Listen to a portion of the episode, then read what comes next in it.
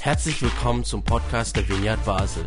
Mit einer Online-Spende auf unserer Website kannst du unsere Arbeit und Vision finanziell unterstützen. Vielen Dank fürs Mittagen und viel Spaß beim Zuhören. Wir werden heute über unsere Vision reden als Vineyard. Vision 2019. Und das heißt Vision, von was träumen wir? Was soll passieren durch uns? Was sollen Leute, die bei uns dazukommen, was sollen ihr, wenn ihr in den Gottesdienst kommt, erleben, wenn ihr da sind? Um das soll es heute gehen. Und ich werde Teil 1 machen und Steffi wird nachher den Teil 2 machen. Eine Vision umschreibt so das große Bild, um was es soll gehen. Ein Traum. Und ja, wir träumen von etwas Bestimmtem, dass etwas hier passiert. Wir träumen davon, dass etwas stattfindet, wenn ihr da sind. Und ich muss eigentlich zuerst alle die, die jetzt erwarten, 2019, neues Jahr, neue Situation, neue Vision, alles neu, gerade enttäuschen. Weil es wird nicht alles neu sein. Wir haben nicht eine neue Vision ausgetüftelt, die wir noch nie gehört haben, sondern wir wollen dranbleiben an dem, was wir bereits schon gehört haben. Und ihr werdet heute vieles hören, wo vielleicht auch wie ein bisschen Wiederholung ist, es daran erinnern, wo wollen wir denn hin? Aber eine Vision kann man ja nicht genug oft hören und nicht genug oft erinnert bleiben, damit sie wach bleibt. Weil, wir träumen nicht von etwas Neuem, aber wir träumen immer noch. Wir träumen immer noch, dass da in etwas passiert. Wir haben immer noch etwas vor Augen auf unserem Herz, wo uns antreibt. Wegen dem sind wir da. Ich habe immer noch einen tiefen Wunsch, was passieren soll, wenn wir da sind im Gottesdienst, wenn irgendetwas vor der Vineyard ist. Jetzt, bei der Vision gibt es so verschiedene Möglichkeiten, oder? Ist auch sehr typenbedingt. Die einen Leute, die erwarten bei einer Vision etwas ganz Konkretes, etwas ganz Fassbares, was man davon träumt. Also so, zum Beispiel, und das ist ja einfacher. Zum Beispiel, wenn ich sage, unsere Vision ist, dass wir in fünf Jahren St. Jakob Stadion übernehmen. Also, wäre etwas ganz Fassbares, oder? Oder wenn man sagt, unsere Vision ist, dass wir nächstes Jahr einen eigenen Kindergarten auftun. Und das ist alles gut, nichts falsch drin, aber wir haben uns entschieden, wir haben eine Vision formuliert, wo weniger Gemeinstruktur oder sachorientiert direkt ist, sondern wo wertorientiert ist, wo inhaltlich praktisch, wo mit uns als Menschen zu tun hat, wo etwas, wo in uns innen soll passieren. Und weil gemeint ist nicht eine Struktur, wo irgendwann ein Stadion übernimmt, sondern gemeint sind in erster Linie Menschen. Gemeint, wenn die Gemeinde eine Vision hat, wer ist gemeint? Das bin nicht nur ich. Gemeint bist du und ich, sind ihr alle sind wir zusammen. Und darum haben wir etwas formuliert und gesagt, das wünschen wir uns, dass das in uns allen passieren kann. Und wir träumen davon, dass du durch die Vineyard, wenn du da bist, etwas erlebst in deinem Herz, dass in deinem Herz etwas passiert, dass wir helfen können, dass ein Lebensstil sich entwickelt, wo uns ermutigt, wo uns unterstützt, wo uns vielleicht auch herausfordert, wo aber, wenn, wo uns, wo uns inspiriert, miteinander einen Lebensstil einzuleben. Und wenn das funktioniert, dann lebt die Gemeinde, dann lebt das Reich Gottes. Und wir haben unsere Vision, Philipp hat es ja schon gesagt, aufs Kürzeste reduziert, gesegnet, um zu segnen. Das ist nichts Neues. In der Vergangenheit haben wir es ein bisschen ausführlicher formuliert. Es hätte mal geheißen, wir erleben Gottes Segen und sind ein Segen für andere. Oder noch vorher hat es geheißen, bei Gott zu Hause unterwegs zu den Menschen. Und wir haben das gekürzt, weil je kürzer es ist, je prägnanter, desto einfacher ist es, um sich zu merken. Gesegnet, um zu segnen. Und wenn ihr das mit heimnehmt von heute, dann ist schon gut, dann haben wir schon gewonnen. Denn das ist das Wichtigste. Was wollen wir in der Vineyard? Gesegnet, um zu segnen. Der Gedanke, der kommt, und da mache ich ein bisschen Rückblick, der kommt aus zwei Bewegungsrichtungen, wo Jesus uns dazu einladet. Und hättest du mit unserem Leben als Christ. In Matthäus 11, 28 sagt Jesus, kommt alle her zu mir, die ihr euch abmüht und unter eurer Last leidet, ich werde euch Ruhe geben. Jesus ladet uns als Christen ein zur Bewegungsrichtung hin zu mir. Kommt hin zu mir. Und was soll passieren, wenn wir bei dem Jesus sind? Ich sage jetzt im weitesten Sinn, dort werden wir gesegnet. Dort sollen wir gesegnet werden. Da können wir jetzt zehn Predigten daraus machen. Wir kommen auch immer wieder drauf im Verlauf des Jahres. Das ist die eine Richtung, hin zu mir. Und gleichzeitig sagt Jesus in Matthäus 28, deshalb geht hinaus in die ganze Welt und ruft alle Menschen dazu auf, meine Jünger zu werden. Das ist die andere Richtung, gönnt. Und so, das soll nicht ein Widerspruch sein, aber es hilft uns gesund zu sein. Herr zu mir und gleichzeitig gönnt auch wieder. Und wie ruft man Menschen dazu auf, Jünger zu werden? Am besten, indem man ihnen zeigt, will sagen, dass Gott verheißt. Und wie zeigen wir den Leuten das Sagen von Gott, indem wir ein Sagen sind für sie.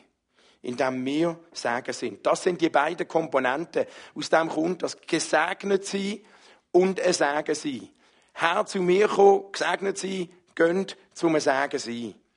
Hey, und ich träume davon, dass wir mithelfen können, dass letztlich alle, die zur Vineyard kommen, an den Punkt kommen, wo wir irgendwann können sagen das tut mir gut. Da fühle ich mich gesegnet. Da habe ich etwas mitgenommen, das mich aufbaut. Und zwar so, dass ich sogar etwas weitergeben kann an andere, dass ich für andere kann zum Sagen sein Sagen leben und Sagen erleben. Und das kann so unterschiedlich sein. Da kommen wir noch drauf. Der Anfang von dem ganzen Sagen dass Gott uns segnet, dass man mehr ist als einfach kommen, sondern ein Segen drauf liegt, da finden wir schon beim Abraham. Im Abraham, Geschichte von Gott mit dem Abraham. Beim Abraham passiert etwas Außergewöhnliches. Bis anhin ist Religion dass Menschen sie versucht haben, Gott zu finden. Menschen haben versucht, etwas zu machen und sich Gott zuzuwenden. Und beim Abraham passiert das erste Mal, dass Gott sich dem Menschen zuwendet. Dass Gott Initiative hat und sich an Mensch zuwendet. Gott redet zum Abraham, und zwar ohne, dass er vorher heilig genug sein aber Gott hat wie eine neue Ära gestartet von einer Beziehung mit Gott, wo nicht mehr eine einseitige Abmühstrategie ist, ich muss, ich muss, ich muss, um irgendwie Gott zu finden, sondern etwas Gegenseitiges. Gott redet. Und Gott hat Initiative. Und wenn Gott redet, dann passiert etwas. Und das lesen wir, was Gott am Abraham gesagt hat, Genesis 12. Da sagte Jahwe zu Abraham, Zieh du aus deinem Land weg, verlass deine Sippe und auch die Familie deines Vaters, geh in das Land, das ich dir zeigen werde. Ich will dich zu einem großen Volk werden lassen. Und jetzt, ich will dich segnen und deinen Namen bekannt machen. Und du wirst ein Segen sein für andere. Ich will segnen, die dich segnen, fluchen, die dich fluchen. Alle Sippen der Erde werden durch dich gesegnet sein ich will dich segnen und du wirst ein Segen sein für andere. Etwas total Neues in der Geschichte zwischen Gott und Menschen. Gott sagt nicht mehr, du musst machen und machen und machen, sondern Gott sagt, ich will dich segnen. Und zwar so stark, dass du kannst ein Segen sein für andere. Und die Beziehung, die Gott hat angefangen zu bauen, besteht immer aus zwei Komponenten. Zum einen, was Gott am Mensch tut, was Gott am Mensch macht, durch Sagen. Und zum anderen, wie das der Mensch, der das empfängt, befähigt, etwas zu tun. Befähigt, auf eine bestimmte Art und Weise zu leben. Und Sagen empfangen. Sagen hat verschiedene Komponenten. Zuerst einmal bedeutet Sagen, kommt aus dem Wort, aus, ist ein Wort, wenn ich über etwas Sagen ausspreche, dann bedeutet das, kommt aus dem Eulogeo, Gutes zusprechen. Wenn ich jemandem Gutes zuspreche, Gutes verheiße, gute Wünsche formuliere, positive Gedanken, dann sprich ich ein Segen aus. Und wenn Gott sagt, er will uns segnen, dann ist das erste Mal, dass Gott uns ganz viel Gutes zuspricht. Und wenn wir da in der Bibel reinschauen, dann haben wir eine Liste, die kaum mehr aufhört. Ein paar Sachen, was sagt uns Gott? Gott sagt uns, Gott sagt dir, ich will dich schützen. Gott sagt, ich will bei dir sein. Gott sagt, ich will dich begleiten. Ich will dich stärken. Ich gebe dir Teil an meinem Geist, an meiner Kraft. Gott sagt, ich will dich lehren. Ich lasse dir zu. Ich tröste dich. Ich höre dich. Ich gebe dir Perspektive. Gott sagt, ich vergib dir. Ich schenke dir Frieden. Und die Liste, die könnte man jetzt noch stundenlang fortsetzen. Gott hat so viel Verheißungen, wo nichts anderes ist, als Sagen, wo Gott ausspricht, wo uns soll es gut kommen. Es geht darum, gesegnet werden, dass wir einen Lebensstil uns angewöhnen, wo wir bei Gott daheim sind. Wo wir so noch bei Gott sind, dass wir die Kraft vom Himmel, der Himmel in uns selber aufnehmen. Dass das abfärbt. Jetzt bedeutet aber gesegnet sein von Gott. Auch wenn Gott viel Gutes über uns zuspricht, längst nicht automatisch, ich, dir wird es immer gut gehen. Du wirst nie mehr Probleme haben. Dir wird nie mehr etwas zustoßen. Das zeigt dir schon die Geschichte vom Abraham, wo Gott ihm direkt sagt, ich will dich segnen. Und wenn wir die Geschichte vom Abraham und seiner Familie anschauen, dann zeigt das, wie trotzdem Sagen so viele Herausforderungen und Probleme in seinem Leben gesehen sind. Der Abraham hat müssen lang warten auf sein erstes Kind. Der Isaac, sein Sohn, hat auch eine lange Unfruchtbarkeit von seiner Frau, von der Rebekka, müssen warten und hat müssen erleben, wie es von seinen Söhnen zu einem Bruch von der Beziehung gekommen ist. Der Jakob eine große Ungerechtigkeit durch seinen Schwiegervater, der Laban, müssen aushalten und er ist immer wieder betrogen worden um seinen versprochenen Lohn und seine versprochene Ehefrau. Der Josef hat so viel Leid erlebt. Durch seine Brüder ist in der Sklaverei gelandet, ist im Gefängnis gelandet. Und die Liste könnte auch noch lang sein. Wenn Gott sagt, ich will dich segnen, dann heißt das nicht, die wird nur noch gut erfahren. Die wird nie mehr irgendeine Herausforderung begegnen, du wirst nie mehr krank sein, sondern Gott sagt, ich bin mit dir unterwegs. Du wirst nie mehr allein sein. Ich bin immer an deiner Seite. Und wenn ich immer an deiner Seite bin, dann kann aus allem, was dir passiert, letztlich irgendwie etwas Positives daraus werden. Nicht, weil es eigentlich positiv ist, sondern weil Gott bei uns ist. Und ich bin überzeugt, wenn immer mehr Menschen Gott begegnen, wenn immer mehr Gott in die Nähe kommen, dann werden wir in irgendeiner Form gesegnet. Kommt her zu mir und dort wirst du gesegnet. Wenn wir Sagen erleben, dann heißt das nicht in erster Linie, dass wir so Tiros sind, sondern dass Gott, wenn wir ihm begegnen, etwas in uns macht. Unser großes Ziel ist also immer wieder Gott zu begegnen. Irgendeiner Form. Wir sind so unterschiedliche Menschen. Und es kann so unterschiedliche Wege geben, wie man Gott begegnen kann. Aber wenn immer man Gott begegnet, passiert etwas. Und wenn wir sagen, unsere Vision ist, dass Menschen gesegnet werden, wenn sie hier hinkommen, dann meinen wir damit, wir hoffen und wir beten darum, dass wir Momente schaffen können, wo ihr nicht nur die da vorne gehört oder die Musik hört, sondern wo ihr eine Begegnung mit Gott machen könnt. Ganz persönlich. Wie kann die stattfinden? Hey, ihr sind so unterschiedlich. Und Gott ist so kreativ. Er hat so viele Möglichkeiten. Er kann jeden auf seine Art, kann Gott uns begegnen. Jetzt ist wichtig, wenn man Gott will begegnen, dann ist, glaube ich, sehr wichtig, was für ein Gottesbild wir haben. Weil manchmal haben wir ein Gottesbild, wo uns erschwert, Gott zu begegnen. Und unser Glaubensbild und Gottesbild, das kann es uns manchmal schwierig machen, selbst das Sagen zu erleben, wo Gott für uns will haben. Und wenn man sagt, wir wollen, dass wenn wir da sind, wir alle gesegnet werden, dann bedeutet das, dass wir uns bewusst sein müssen, wie kann Gott uns begegnen? Was braucht es, dass Gott uns begegnen kann? Und keine Angst, das machen wir nicht jedes Mal, aber das ist ein gutes Bild, wo ich jetzt versuche, mal etwas aufzumalen. Viele Leute haben ein Glaubensbild, Ist nicht so schwierig. Das, sieht, das gleicht wie an einer Pyramide. Das ist unser Leben.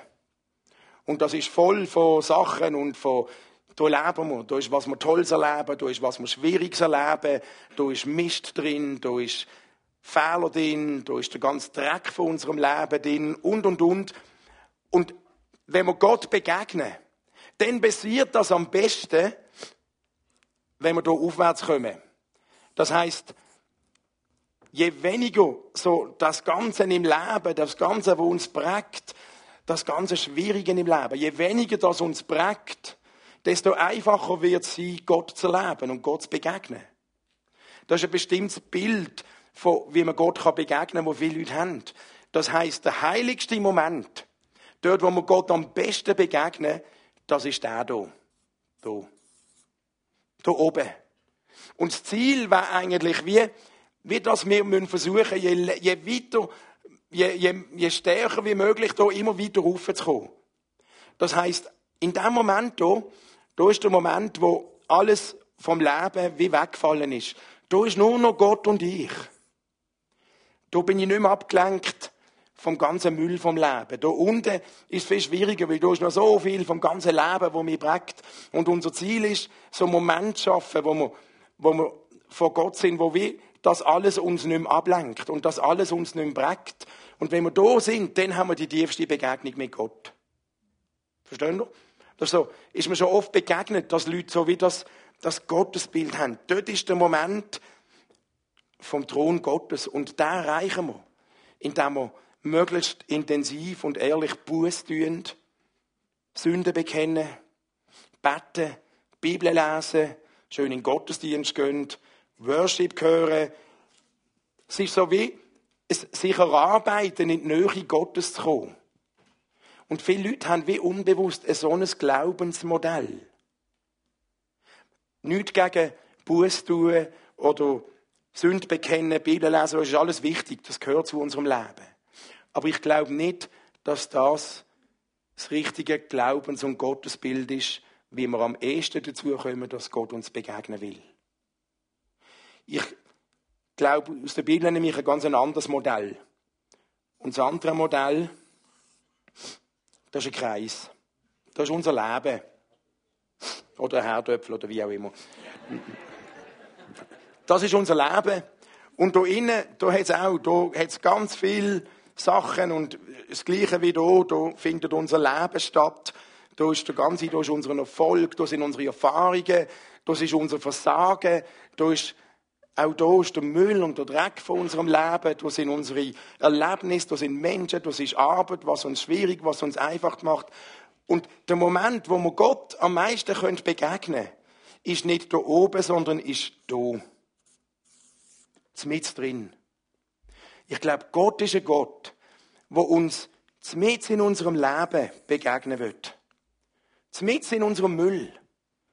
Mit in unserem Grümpel mit in unserem Stress, mit in unserem Versagen, mit in unserem Erfolg, mit in dem, was uns einfach und schwierig macht, mit in all dem, was unsere Kopf und Herz immer wieder füllt, mit drin, genau da, wo wir sind, da will Gott uns begegnen.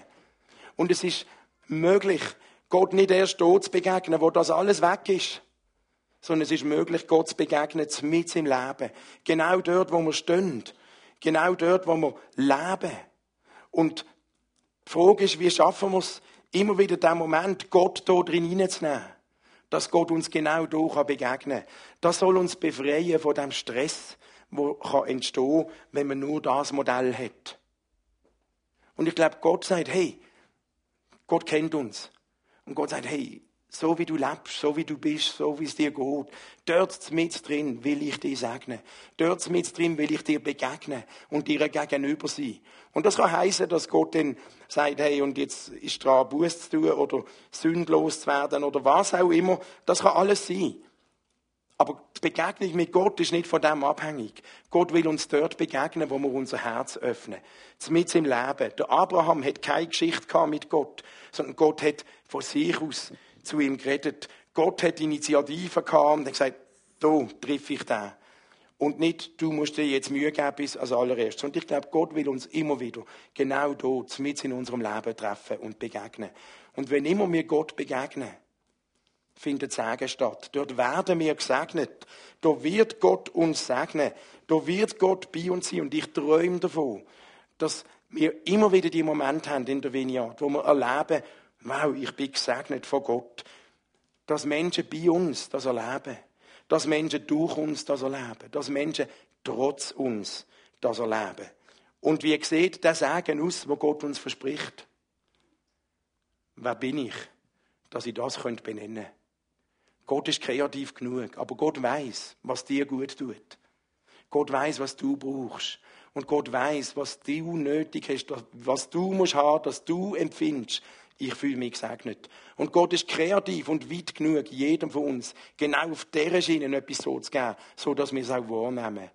Aber eins weiß ich, wenn immer wir Gott begegnen, dann fällt irgendeine Form von Segen drauf zurück auf uns. Sei es durch so Wort, wie wir ein paar gehört haben, oder sei es auf eine ganz andere Art. Und an dem wollen wir arbeiten. Für das wollen wir unterwegs sein. Für das wollen wir Leute einladen in die Gemeinde. Nicht, damit nur möglichst viele da sind, sondern damit möglichst viele Leute diesen Moment erleben können. Wie Gott mit in unserem Leben uns begegnet. Und wir dürfen erleben, wow, mit Gott leben heisst nicht zuerst einmal Stress. Mit Gott leben heisst, ich werde gesegnet da tut mir etwas Gutes in meinem Leben.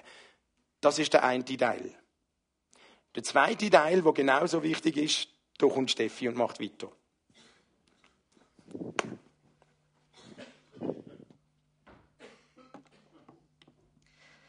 Genau, die, die jetzt gut aufgepasst haben, haben gemerkt, dass der Michel vor allem vom gesegnet werden schwätzt und ich will jetzt vor allem zum gesegnet, ähm, sagen sie schwätzen. Und der zweite Teil, der geht Hand in Hand mit dem ersten Teil. Es ist nicht irgendwie, dass eine über dem anderen steht.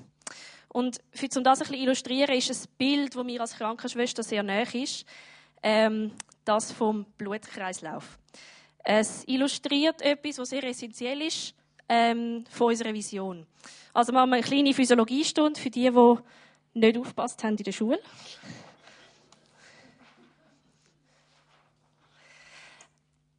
Ich hoffe, ihr seht ein bisschen besser aus als der Mensch da. Ähm, aber ihr habt auch Lungen und Herz. Und bei uns im Körper ist es so, dass sauerstoffreiche Blut kommt in den Körper rein und tut Zellen mit Sauerstoff versorgen. Und sauerstoffarme Blut, das geht zurück via Herz in die Lunge, um dort wieder Sauerstoff zu bekommen. Das heißt, wir haben immer einen Kreislauf von in den Körper hineingehen.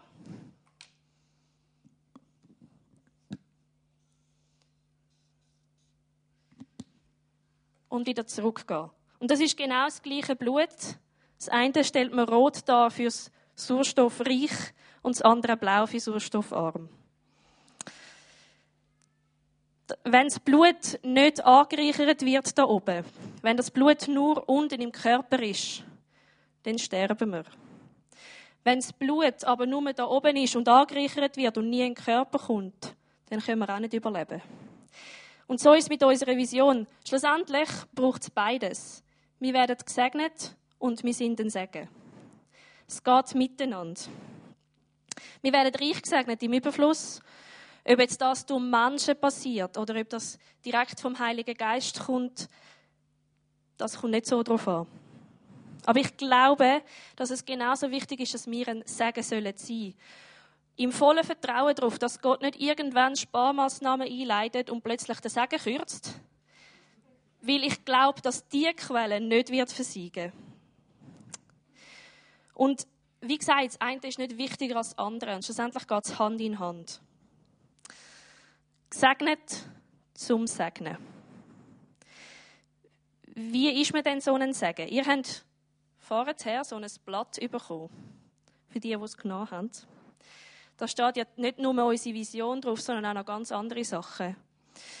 Und die einzelnen Werte, die draufstehen, haben direkt etwas damit zu tun, mit unserer Vision. Und es ist nicht einfach ein Katalog von Verhaltensanweisungen, sondern es ist vielmehr das große Bild und die große Vision, die wir malen wollen. Wir träumen davon und wir wollen das auch leben. Wir wollen es leben und erleben. Es soll ein Lebensstil wachsen. Weil wenn wir außergewöhnliche Barmherzigkeit leben, dann erleben das Leute, aber wir selber auch. Wir sind also gleichzeitig gesegnet und ein Segen. Auf der einen Seite ist es natürlich wichtig, dass wir als Kirche zusammenkommen und gegenseitig auftanken. Aber es ist genauso wichtig, dass wir als Kirche einfach auch rausgehen und bei den Menschen sind. Und darum, wenn wir das Bild vom bei Gott daheim sein und unterwegs zu den Menschen nicht einfach kippen, sondern wir haben es ein bisschen prägnanter formuliert. Und segnen oder ein Segen sein kann jeder von uns, weil wir haben eine Vollmacht bekommen und die Vollmacht heißt Heiliger Geist. Der Vers, den Michel vorher vorgelesen hat, vom Senden, von Matthäus 28, Vers 19 und 20, geht ein bisschen weiter noch. Es steht nämlich, Darum geht zu allen Völkern und macht sie zu Jüngern. Tauft sie im Namen des Vaters, des Sohnes und des Heiligen Geistes und lehrt sie, alle Gebote zu halten, die ich euch gegeben habe. Und ich versichere euch, ich bin immer bei euch bis ans Ende der Zeit denn ich bin immer bei euch bis ans Ende der Zeit. Ab Pfingsten haben dann auch die Jünger verstanden, was Jesus mit dem gemeint hat, weil dann ist nämlich der Heilige Geist ausgeschüttet worden. Vielleicht geht es dir aber manchmal auch ein bisschen so, dass du dich nicht wirklich gesegnet fühlst. Es gibt manchmal so Situationen im Leben, wo das Gefühl vom Gesegnetsein stören können.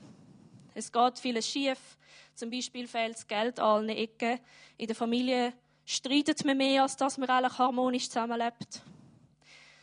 Beim Arbeiten ist es mühsam. Der Chef schikaniert dich. Oder du weißt gar nicht, wie es weitergeht, jobmäßig. Du findest vielleicht schon seit langer Zeit keine Stelle. Oder weißt gar nicht, was du eigentlich für einen Job machen All diese Sachen und noch viele, viele mehr können dazu führen, dass man sich nicht gesegnet fühlt. Und wie der Rolf Schmidt mal gesagt hat, das ist ein Comedian, ich mag einfach nicht. Ich mag einfach nicht.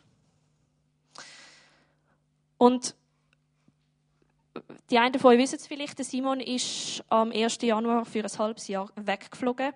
Und mir ist es bei seinem Weggang genauso gegangen. Der Abschied ist, fällt mir unheimlich schwer. Das ist grundsätzlich ein bisschen Problem. Ich habe in meinem Leben sehr oft zügeln. Das heißt, Abschied nehmen ist für mich mega, mega, mega schwierig. Und ich habe mich sehr leer und verloren gefühlt in diesem Moment. Und wisst ihr, was mir geholfen hat? Ich habe angefangen, ganz bewusst Perspektiven zu wechseln. Weil ich habe so viel Sagen erlebt, genau in der Zeit, wo der Simon gegangen ist. Und auch jetzt noch. An dem Tag, wo der Simon abgeflogen ist, hat mein Papi mir angerufen, weil ich nachher zu ihnen heim bin, zu meinen Eltern heim. Und gefragt, wenn ich dann ankomme, dass dann sicher jemand daheim ist, dass ich nicht alleine bin. Ich habe mega gute Freunde, die mich durchtragen, die mir schreiben, die Zeit mit mir verbringen. Ich komme tolle Nachrichten über von unterschiedlichen Leuten. Ich komme Nachrichten über von Michelle und Katrin, die mit mir mitleiden. Oder einfach Leute, die wirklich, wirklich interessiert sind an mir und mit mir das teilen wollen. Und plötzlich habe ich realisiert, dass durch die Trennung das Gefühl von zurückbleiben und alleine wie verschwunden ist und ich wahnsinnig gesegnet bin. Und die Leute bringen mir den Simon auch nicht schneller zurück. Aber durch den Perspektivenwechsel ist irgendwie habe ich es geschafft, dass das Gefühl von Verlassenheit gewechselt worden ist in ein Gefühl von gesegnet sein. Und immer wieder, wenn ich den Simon dann vermisse und mir manchmal wünsche, dass, es, dass ich die Zeit kann führen kann, die, die Moment gibt es und die wird es noch ganz, ganz viel geben, versuche ich mir wieder bewusst zu machen, wie gesegnet dass ich eigentlich bin. Auch wenn ich da zurück bin, auch wenn ich kalt habe, weil es Januar ist und der Simon bei 30 Grad am Strand liegt, auch wenn er im Moment mega tolles Zeugs erlebt und neue Menschen kennenlernt und ich da bin im Alltagstrott, selbst dann weiß ich, dass ich gesegnet bin, weil ich habe super Menschen um mich herum. Und Gott überschüttet mich mit einer Art von Sagen, weil er weiß, wie dass ich es brauche, zum gesegnet werden.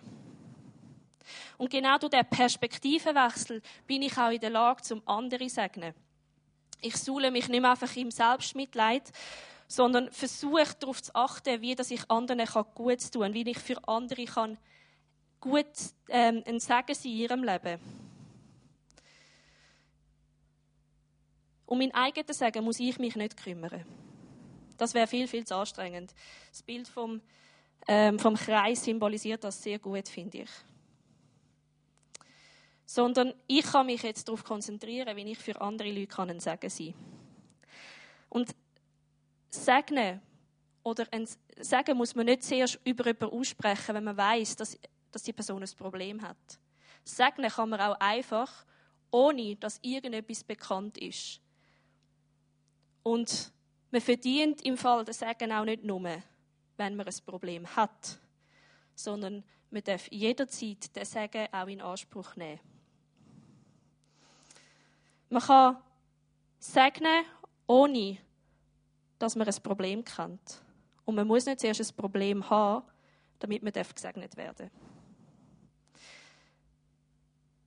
Sagen Sie kann sehr simpel sein.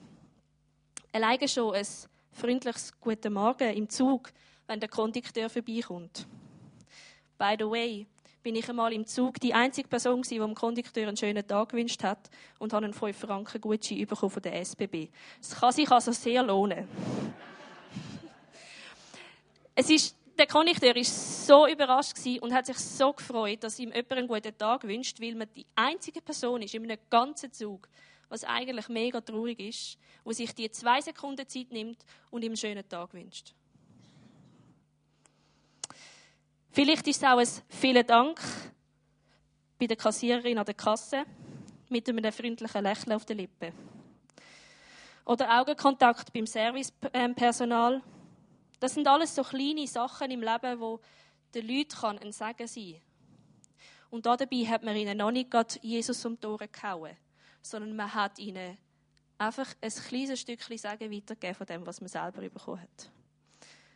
Oder frag doch das nächste Mal, wenn du mit jemandem im Gespräch bist, was kann ich dir heute, jetzt gerade gut tun? Wir träumen von einer Gemeinde, wo wir gesegnet werden und können Segen sein. Wir träumen von einer Gemeinde, die füreinander da ist und wo einander segnet mit Wort und Taten. Wir träumen davon, dass Leute, die in unsere Gemeinde kommen, sich daheim fühlen bei Gott und gleichzeitig immer wieder unterwegs sind zu den Leuten. Wir träumen von einer Gemeinde, die nicht nur viel redet, sondern auch viel tut. Und wir träumen von einer Gemeinde, die sich einsetzt, dass alle Völker von dem Segen profitieren können. So ein Segen sein wie kann man das? Ich glaube, es fängt schon sehr viel beim Bewusstsein an. Wenn ich durch die Straße laufe und nur an mich selber denke, innerlich nach meine Einkaufsliste durchgegangen, was muss ich jetzt noch alles haben? Oder im Tram nur darauf achten, dass ich sicher einen Sitzplatz habe, dann ist es sehr schwierig, um für andere ein Segen zu sein. Wenn ich aber mit der Einstellung rausgehe, nicht nur auf mich selber fokussiert bin, sondern auf die Leute rundherum, dann hat das schon, kann das schon sehr viel auslösen. Bin ich mir meiner Umgebung bewusst, nehme ich sie wahr und suche vielleicht auch Möglichkeiten, wo ich kann Sagen sein Und es gibt ganz unterschiedliche Arten, wie man kann, ähm, so einen Sagen sein Und ich möchte euch da ein paar Beispiele auf den Weg geben. Zum Beispiel anrufen. Mein Papi, der mir angerufen hat, steht das alleine, war ein riesiger Segen für mich. Da sein zuhören, beten, ernsthaft Interesse zeigen. Wie geht es dir? Nicht einfach als Floskel benutzen, sondern als ernsthaftes Interesse. Zeit haben füreinander. Praktische Hilfe. Es können auch Komplimente sein, Ermutigungen. Und es gibt so viele Möglichkeiten. Und jeder von euch hat Talent und kann etwas besonders gut. Und ich möchte euch wirklich ermutigen, dass ihr das nutzt und dass ihr mit offenen Augen durch die Welt gehen. Weil wir sind gesegnet und wir dürfen dann Segen sein. Und wir werden jetzt nicht länger einfach nur davon träumen, sondern ich möchte euch wirklich auch einladen, das jetzt gerade anzuwenden. Wir haben einerseits den Worship, wo für viele von uns ein riesiger Segen sein kann, wo man auftanken kann, wo man gesegnet werden kann. Man kann aber auch füreinander beten.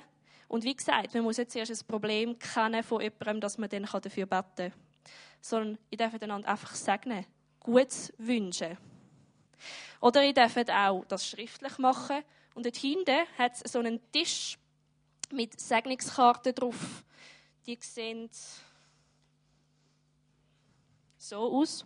In der Kartonschachtel sind die drin, wo ihr auch jemandem eine Segnungskarte schreiben Oder das Segnungsteam, das während dem Worship auch da ist, betet sehr, sehr gern für euch. Die sind da vorne aussen bei den Sofas. Und ich übergebe jetzt sehr gerne an Worship und freue mich sehr auf die Zeit, wo wir auch gesegnet werden dürfen.